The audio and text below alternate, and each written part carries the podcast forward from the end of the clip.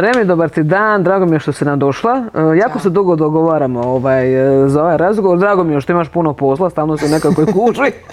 ovaj, šta najviše zapravo radiš e, zadnjih mjeseci, tjedana? Ma nije ti to posao više nego ja ne volim podcast. Onda ja sve nekako mislim odustaće. Ne, zezim se. to smo već i komentirale off the record da mi je...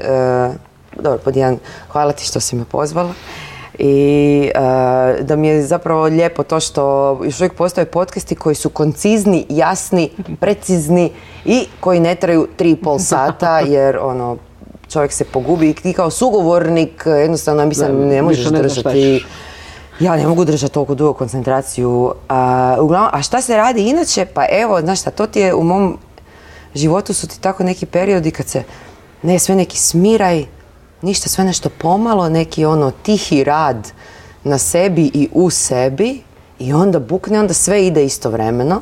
Sad sam trenutno u ovoj fazi kad se sve odvija istovremeno, priprema se novi album Elementala i to je već u sad nekoj ovoj podmakloj fazi. E, priprema se moj solo album koji je recimo, hajdemo, pa hajdemo reći na nekih pola puta. I e, još sam otvorila sad neke te nove karte gdje Erol i ja radimo pjesme za neke druge artiste. Tako da pjeva se, svira se, sklada mhm. se, piše se sve dva puta, sve istovremeno i to je sad taj, i napokon sam odlučila prihvatiti taj ritam kao nešto što očigledno je mom životu svojstveno. Je li što od toga pati? Ono, mislim, e, kažeš ono pripremaš solo album, e, tu je Elemental, e, ima, imaš zbirku pjesama koju si objavila, zapravo si na puno frontova. Ovaj. Da li nešto pati od svega toga? Kako zapravo usklađuješ ono, Evo, to me recimo uvijek zanimalo, e, neko je ko pjeva u bendu, ali sad snimam i svoj solo album. Kako, se to dogodi? Ono... Jedino tko pati ovdje su moji podočnjaci koji su sve dublji i dublji. ali u principu ne, ja sam imala tu sreću da sam zapravo dosta rano u svom životu nekako uspjela shvatiti što je to što me najviše čini sretnom i odabrala zapravo taj posao koji Uh, znaš kao ono kak se, kak se kaže, kao ako voliš svoj posao onda kao nemaš osjećaj da, radiš. Uh, kod mene to zaista ono sreća tako me poslužila da se, se stvari tako posložile. Uh, moj drugi posao je naravno prevođenje, zapravo to ono bavljanje stranim jezicima, koji je sad recimo malo stavljen sa strane na neko suvozačko mjesto jer je bio zapravo jedan period života gdje sam pokušavala sve istovremeno, onda sam shvatila da ipak možda je to mhm. nekakav eh, ajmo reći da sam utjelovila bila onaj popularni pojam burnouta jer zaista ono ne možeš toliko stvari istovremeno raditi, ali kad sam ja od svog djetinjstva uvijek e, nekako bila na puno polja angažirana, da li je to bila uz osnovnu školu, muzička škola, e, ritmika, ples, balet, dramska, sve mhm. živo, tako da sam nekako navikla na to da mi se puno stvari istovremeno događa i znam ja to handlet, ali onda samo nekako čovjek, e, znaš, kad voziš na više kolosijeka, to sve ide nekako polakše.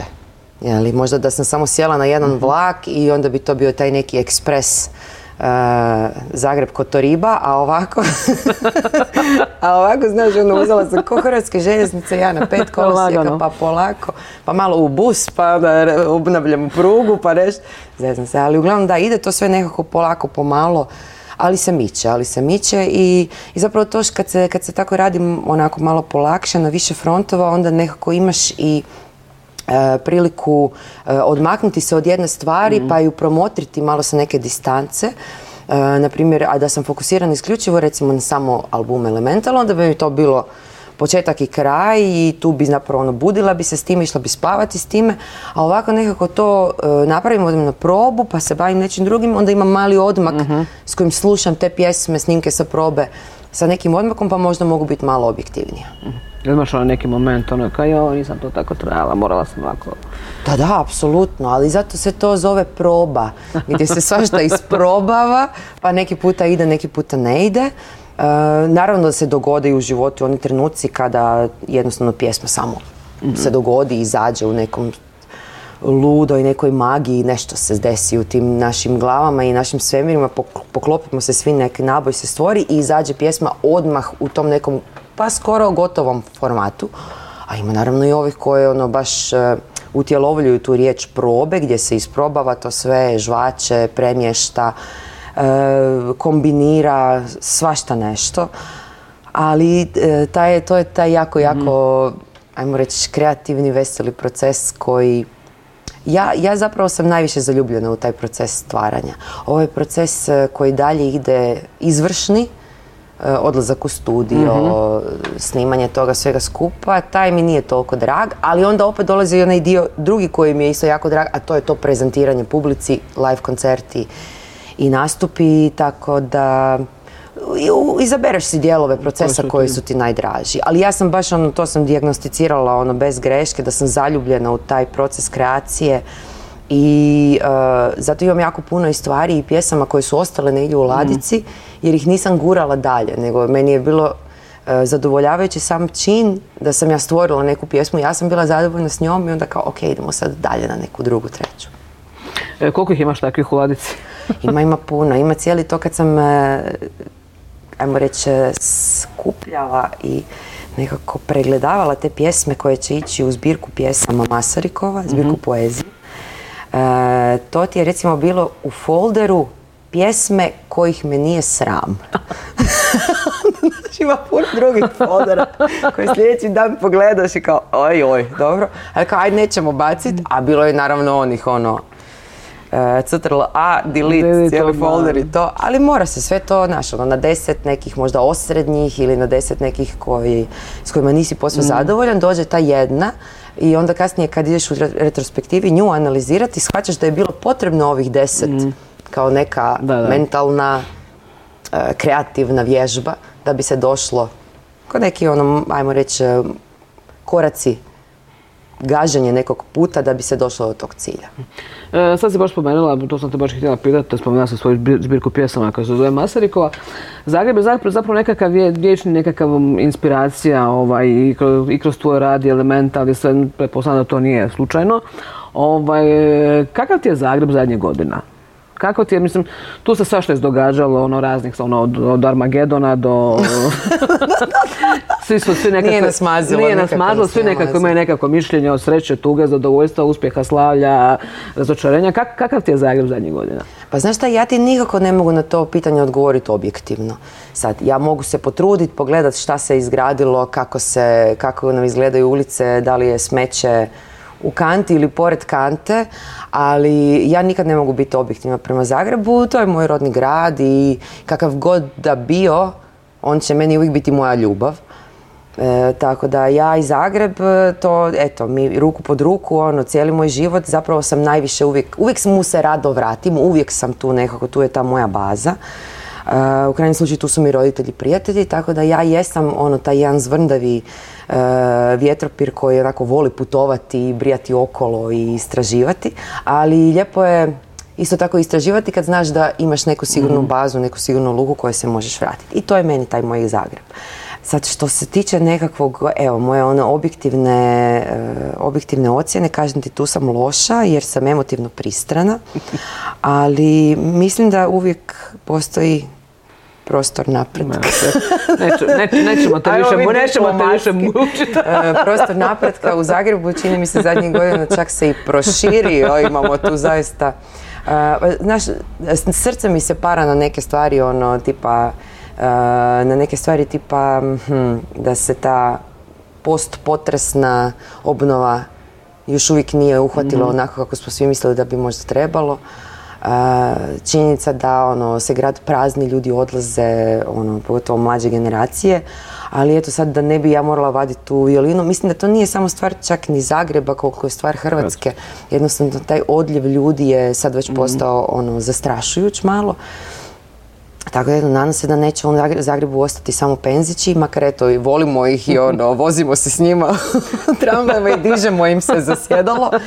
Ali nadam se da će ono i mlađe generacije nekako ipak ostati jer, e, znaš, kao grad nikad nije bilo samo taj neki sklop ulica, aleja, parkova i to, nego su bili ti ljudi. I sad mi Zagrebčani imamo taj malo jedan hladniji mentalitet i ona naša glavna zapravo rečenica ne bi se šteli mešati je ono možda sad jača nego ikada, ali ne bi nam loše uopće došlo malo više solidarnosti, malo više nekakvih tih ono zajedničkih aktivnosti, ne samo utrka po trgu, nego tih nekih ono zajedničkih, znači da ne bude samo za prvi maj da se ono Skupimo okupljamo i, i to. to.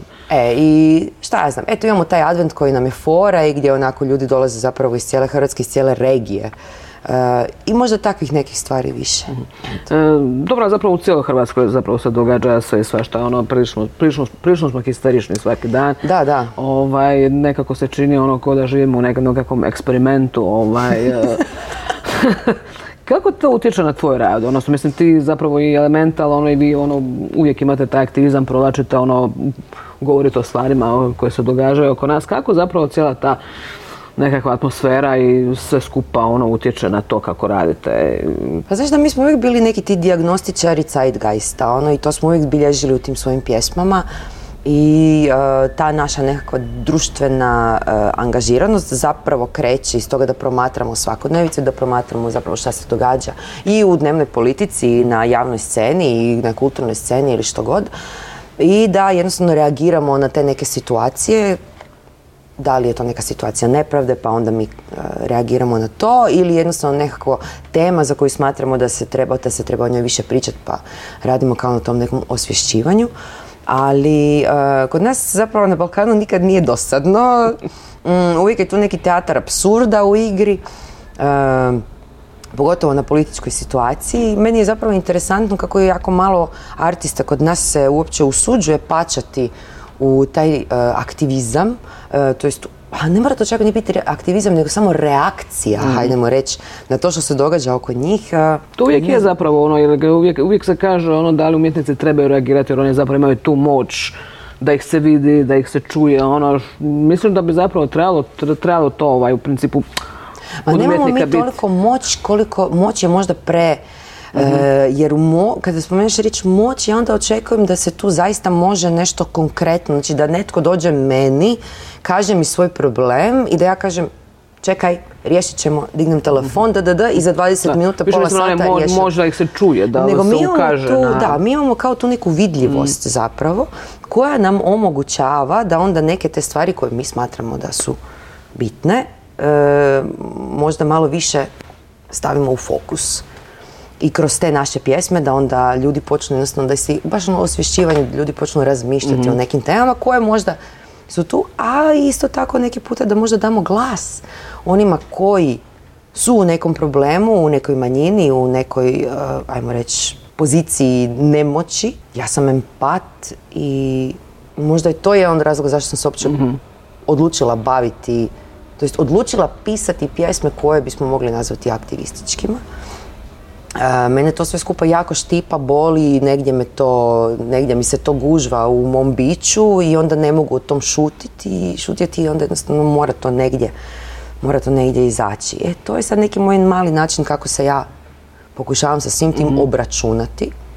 Neki put mi pođe za rukom, neki put ne. E, dosta je teško u ovoj, mislim, znamo svi koji je dominantni narativ i politički i društveni zapravo tu kod nas u Hrvatskoj.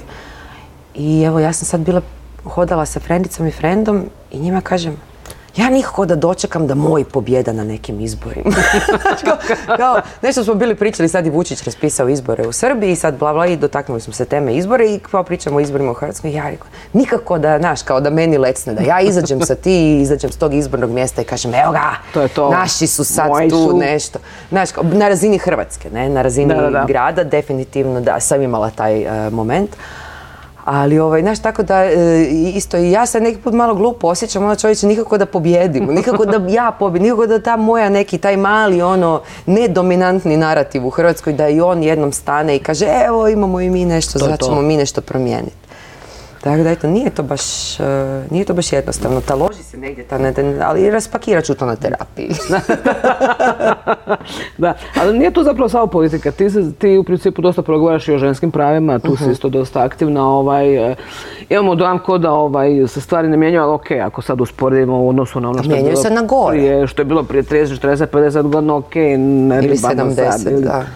To da, ali ipak se na momente čini kao da se nismo makli zapravo iz 16. stoljeća, još uvijek imamo posla da nekim djevojčicama ostavimo svijet u kojem neće biti e, ugnjetavane. Da, da. Mm, tu si isto, kako, kako zapravo se ti došla u dodir sa, sa feminizmom? Koja je tebi tu bila neka, da postoji neki ključni trenutak? Ja sam se dugo zapravo branila od e, nomenklature i zapravo još uvijek mi nije drago kad mi ljudi ljete, lijepe etikete, ali to ću isto raspakirati.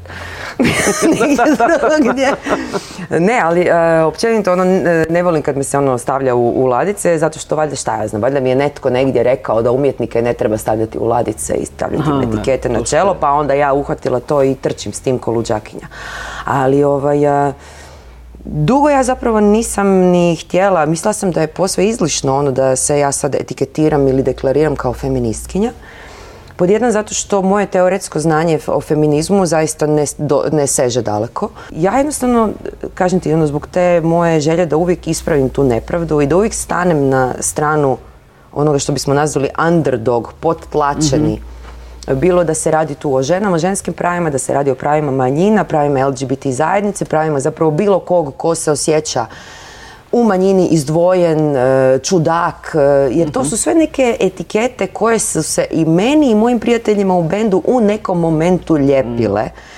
I onda nekako mi valjda sad kad smo u toj poziciji vidljivosti, namjerno ne koristim riječ moć, kad smo u poziciji vidljivosti, onda mi kao da želimo svim tim ljudima koji kojima nešto treba, kojima nešto fali, koje negdje nešto grebe, štipa, ovo, ono, da im kažemo, e, mi smo isti takvi, dođite tu k nama, slu, znaš, ono kao, evo, tu je ova neka naša muzika koja će vam dati možda nek- neku, neki vjetar u leđa, osnažiti vas, osjećat ćete se da niste sami, jer niste sami. Mi smo isto tako ti neki čudaci koji su dobivali sve te razne etikete tijekom života, ima nas još. To je možda neka glavna poanta zašto se ja uopće pačam i u teme feminizma. E, osim što ja smatram da je to zapravo tema koja je užasno bitna danas u hrvatskom društvu. E, prije možda 10-15 godina nije bila toliko možda bitna, prije možda 30, prije 50 bi ja rekla da, da su ženska prava bila na višoj razini nego što su danas. Ali naravno sa e, dominantnom tom vlašću koja zapravo jeste vrlo tradicionalna, e, se događa i zapravo nazadovanje e, u ženskim pravima i onda sad ja osjećam kao da moramo još jače stisnuti. Dok god se bude tu pored nas na ovom istom trgu klečalo, to se recimo nije događalo prije deset Prije. godina. Tako da, znaš, kao, ako su oni pojačali Da, da. stisak i tempo, onda je vrijeme da i mi pojačamo. Duplo više. Da.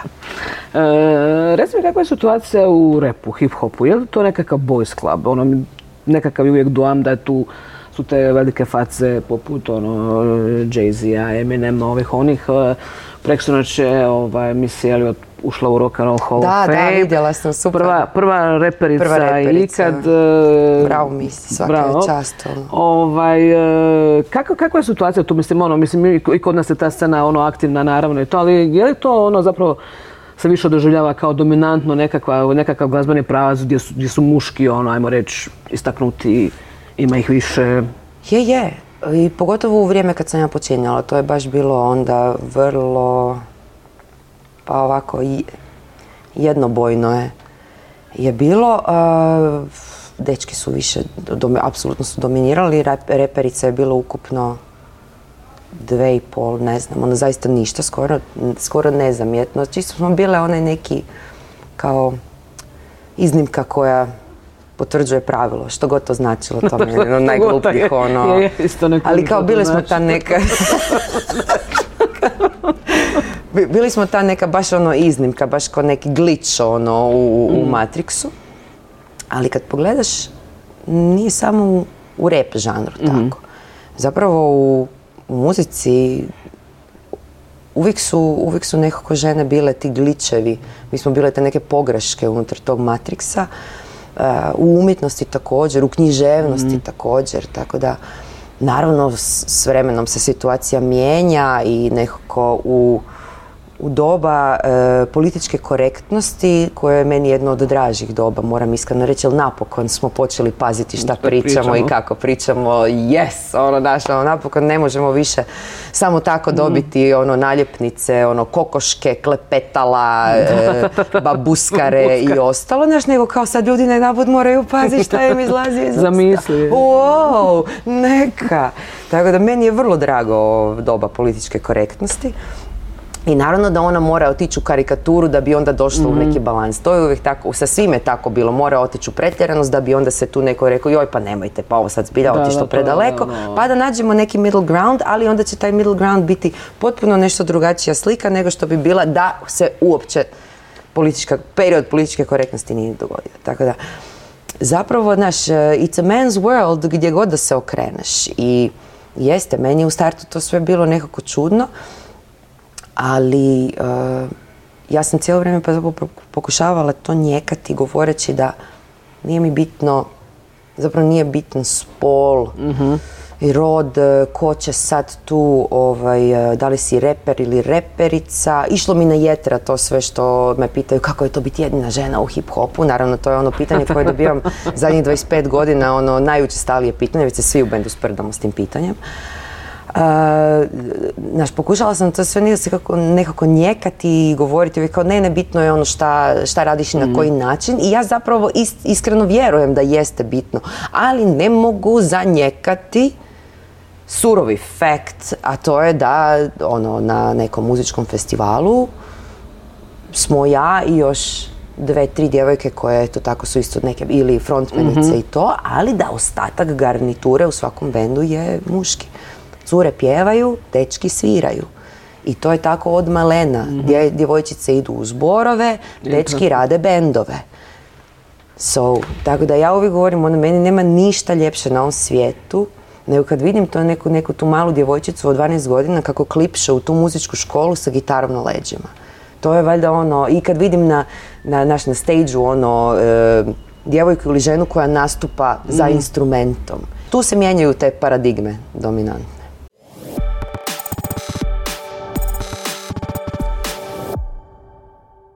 Spomenuli smo malo prije kako ti je Zagreb e, inspiracija, pretpostavljam na isti način kao što je Dalmaca inspiracija TBF-u, Vojku V. A je, to, znaš, to je neka sigurna zona. Da, ono. to su, ali to mi je zapravo zanimljivo kako su zapravo te dvije jug, sjever, kako imaju taj neki ovaj, u glazbi, taj, ali opet s druge strane ono, e, i TBF kad dođe u Zagreb se ono napunit će gdje god da dođe. Elemental kad dođe dole napunit će sve gdje god dođe. Ono, mislim, zanimljiva je ta nekakva ono, a svak zapravo pjeva neku svoju neku svoju priču. Ovaj, e, kakvi su ti ovaj, ti južnjački, južnjački hip-hoperi? Pa znaš šta, mislim TBF što si spomenula, to su ono, ne znam, genijalci, apsolutno. Neki dan sam sad vidjela, vidjela Sašu, on ima ovaj sad novi projekt Baba Jaga sa, sa jajom iz uh, bivših džinksa. Ono, znači, ne znam, taj čovjek je, ono, baš je stavio u glavi i ono, šta god šta god je dotaknuo, šta god su napravili mm ti bio, ja sam veliki sam fan, šta da ti kažem. Uh, bilo ono jedan neki period kad ih nije bilo na sceni, ja sam se sva nešto ono, kao ne možete nam to raditi, trebate nam, znaš, kao treba nam bend. Ali zaista ono na ovoj sceni trebaju nam bendovi kao što su TBF, trebaju bendovi kao što je Elemental, izvođači kao što je Edo, uh, ne znam, Letu štuke, to je taj neki, ajmo reći ono, to su neki bendovi, izvođači koji lijepo plove po toj jednoj crti koja e, graniči između mainstreama i nekog undergrounda, balansirajući tu lijepo, mhm. istovremeno da možemo nastupiti u nekim prostorima koji su izrazito underground i alternativa, ali s druge strane da možemo i nastupiti na nekim manifestacijama tipa Porin i da se opet i tamo mhm. osjećamo kao dijelom cijele te, e, cijelog tog šušura. E, tako da, znaš, zapravo je potreban je taj jedan, mm ta jedna struja da, bendova. da, Elemental zapravo je baš takav bend, šta ne, ono, on je zapravo, kad ste krenuli, ono, to je zapravo bio i hip-hop i da, odnosno rap i to. Vi ste zapravo među vremenu, ono, možete biti bilo gdje, možete ono nastupati za Novu godinu u Dubrovniku, možete nastupati na Porinu, ali isto tako možete nastupati na nekakvom alternativnom festivalu, hip-hop, isključivo festival, ono, zapravo nekako s godinama ovaj, se ta granica kao da, kao da je nestala. Ovaj. Pa znaš što mislim da je dosta bitno, zapravo svi ovi izvođači koji su, na, znači i Edo i TBF i mi, E, mi smo u nekom momentu prihvatili rad sa bendom i to je došlo do neke onda promjene u zvuku i e, u principu ovi dosta drugih bendova koji su bili dijelom rap scene, a nisu se uspjeli u tom jednom momentu valjda adaptirati na novo nastale situacije, nema ih. Naprosto su se rasplinuli negdje. E, tako da mislim da je možda jedan od e, zapravo i e, temelja nekog tog našeg opstanka ta promjenjivost i mogućnost adaptacije, evolucije, ajmo reći. A da pritom ipak ne izgubimo tu neku glavnu nit koju nosimo od samog starta, da smo band koji je beskompromisan, da radi muzu za sebe. To je dosta teško zapravo priznat da ono, ja radim muziku za sebe. Meni je bitno da su meni te pjesme super. I da ja kad napišem tekst, kažem, to Miki, gle ovo, kako si ovo napisao, Ali kao kad se vratim na to, recimo nakon dva tjedna, dva mjeseca, šta god, da se ne sramim tih mhm. pjesama, da bude u onom folderu pjesme kojih se ne sramim. Ja to kažem otvoreno zato kaj sam takva osoba, ali, znaš, ljudi obično za kog pišete, pa ja pišem za u principu pišeš, pišeš, pišeš za sebe. Za, pogotovo one, ne možda toliko ove koje bismo nazvali aktivističkima, ali ove neke intimne, uh uvijek pišeš za sebe. Da sebe osnažiš, da sebi malo olakšaš, da negdje imaš nešto što, taj papir da to preuzme za tebe. Znaš, ono, pa mislim, reklamiraju se te terapije pisanjem, znaš, kao ja upravo to implementiram, ono, ja izađem na stage, izurlam se tamo, iskačem se i izađem dole, ono, kao, ok, sad možemo dalje nastaviti sa životom. Tako da, ono, i to je meni sve valjda neko to terapijsko moje pisanje i terapijsko stvaranje. E, to je bitno, onda se ljudi kroz to povezuju, ali eto to što kažeš, mi zapravo možemo privući i te ljude koji, koji slušaju mainstream, mhm. koji slušaju radio, gledaju televiziju i zapravo e, ono, slušaju sve što je popularno, a s druge strane imamo tu neku uvjerljivost nastupiti u nekom slovenskom skvotu i, i ne znam, ono, nastupiti na alternativnom festivalu gdje god. E, tako da to je dosta dobra pozicija, ali e, nije, ajmo reći da se ne, ne dolazi lako. Da.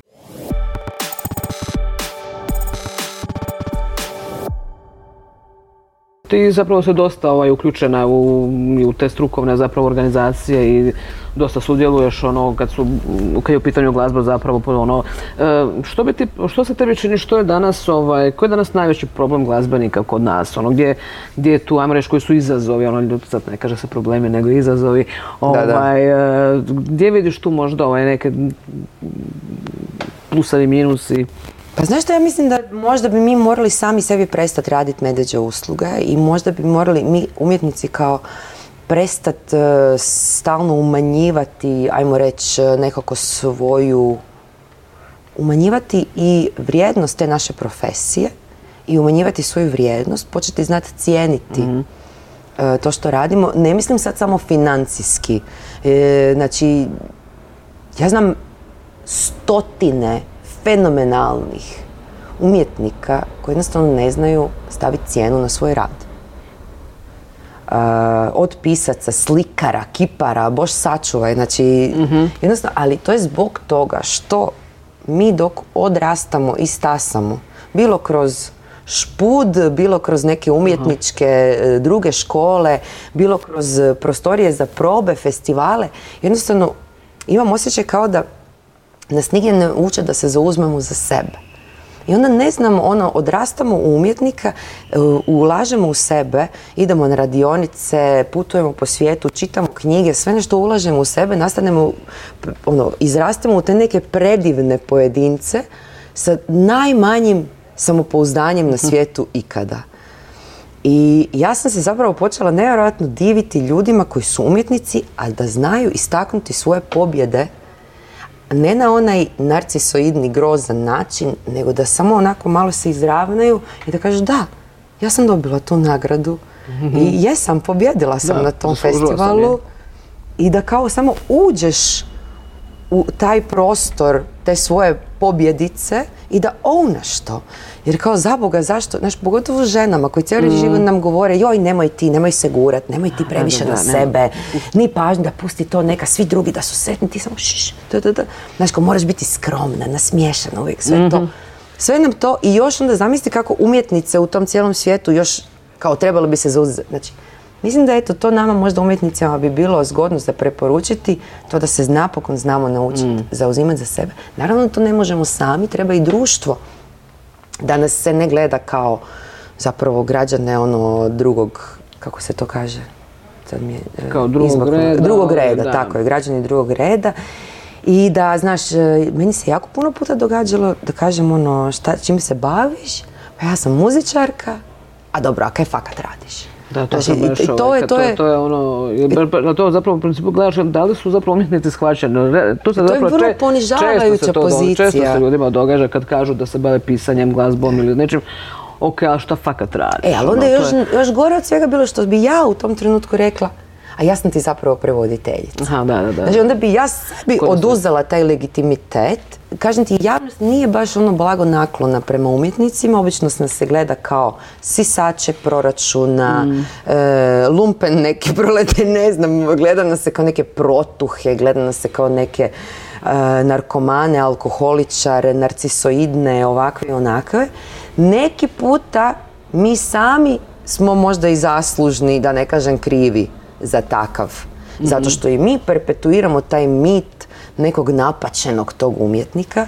E, meni je to sve, meni je to iskreno grozno. Ja baš ne volim taj narativ napačene duše umjetničke koja je potrebna neka vanjski poticaj iz flaše, crte ili nečeg, nečeg drugog da bi on mogao stvarati. Ja fakat vjerujem u ove umjetnike radnike koji svaki dan odlaze i stvaraju i razmišljaju i pišu i gužvaju i bacaju pa pišu novo pa Znaš, kao sramote se pa se onda proslave, pa ono, kruh sa sedam kora, pa onda tek Pa kolači.